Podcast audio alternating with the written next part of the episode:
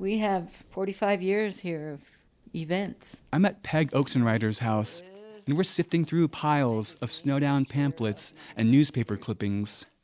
Picture of the poster. Peg is a longtime member of the Snowdown Board of Directors and the keeper of the event's history. Here's the schedule of events for 1992. Each year, the board chooses the theme from all the ideas submitted by community members. Hopefully, we pick something that's going to be fun that lends itself to a lot of different events and good costumes, because that's part of Snowdown, as everybody dresses up.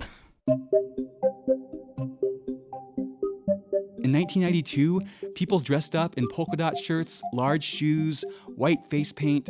That was the year known as Clown Around Snowdown.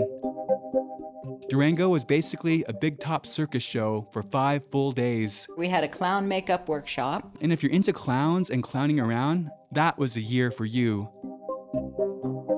But I've always wondered about the people who lived in Durango in 1992 who were very much not into clowns. It's a real thing, coulrophobia, the fear of clowns. I had some pretty bizarre looking baggy maternity clothes in my closet, and they were really ugly, and that was basically what I wore. Back then, the organizers weren't thinking about those with an aversion to clowns.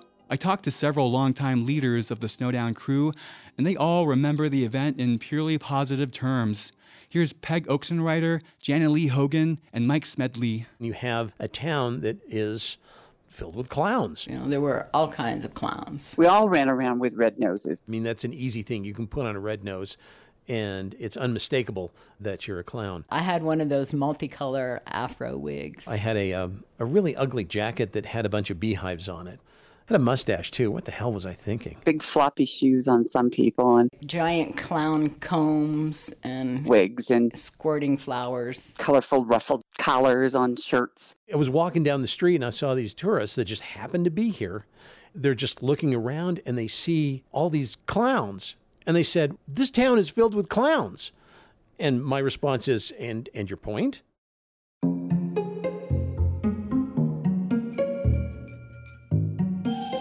Imagine Main Street restaurants overflowing with clowns of all kinds. Clowns in the supermarkets and at the gym lifting weights.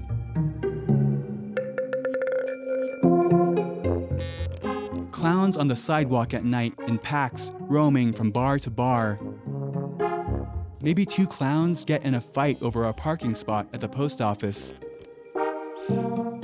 Clowns going to jail. None of this happened as far as I know, but it's possible. Still, organizers like Mike Smedley remember good, wholesome fun, with the occasional slightly weird edge.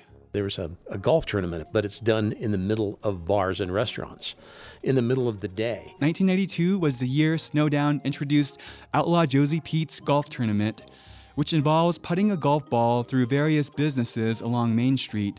Mike was in Carver's restaurant one Saturday morning when a clown with a lousy swing showed up. I mean, how can you screw up a golf shot in a, in a restaurant? Anyway, he shanked it wildly to the left, and the ball rolls underneath a, a table of this family that's just, you know, trying to have a Saturday brunch. And he just comes over to the people on the table and says, with a straight face, You mind if I play through? And they just kind of looked at each other and shot each other furtive glances and said, Well, sure. And so he just chips it out of there and continues on with his shot.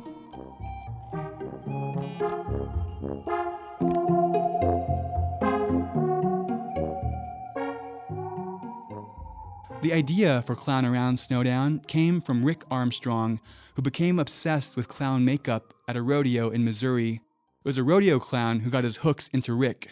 And uh, one of the uh, clowns that was in the arena with the animals and the riders had an especially good makeup.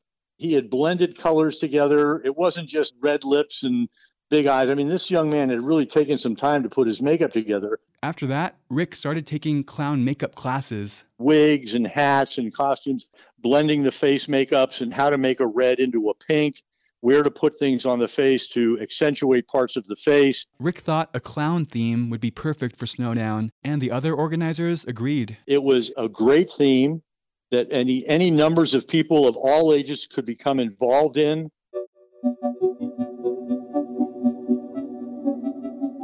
Well, not everyone.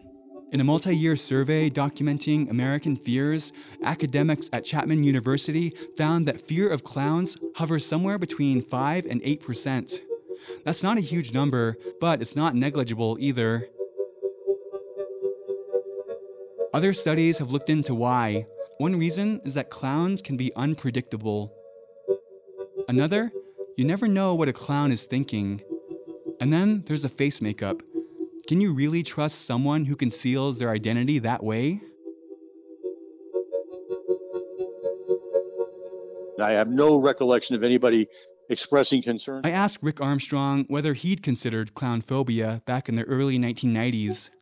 Uh, I'm glad that you brought that up. In my recollection, that was really before the fear of clowns began to take hold, and none of that negativity was even mentioned. Maybe the early 90s were a different time. Maybe pop culture hadn't zeroed in on scary clowns with sharp knives yet.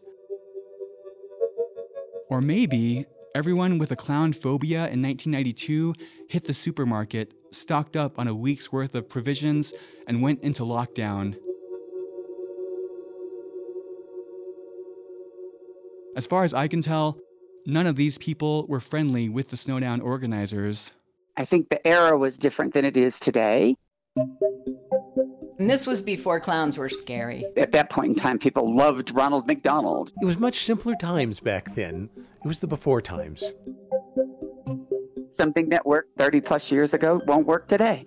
And someone may look at what we did today 30 years from now and say, my goodness, what planet were they on? In 1992, we were on planet Snowdown, surrounded by clowns. They're a fascinating part of human history. They appear in the mythologies of many cultures. They're walking contradictions, clowns. They embody fun and fear, laughter and crying. 30 years ago, the Snowdown organizers only saw the joyful side of clowns.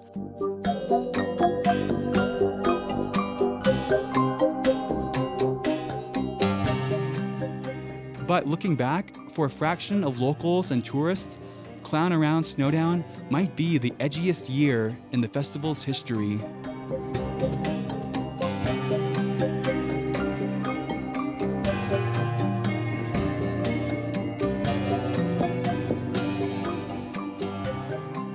The Magic City of the Southwest is produced by Magic City Studios in partnership with KSUT Public Radio. This episode was written and produced by Kirbie Bennett and Adam Burke. Project funding comes from the City of Durango's Creative Economy Commission. Find out more about us at themagiccity.org.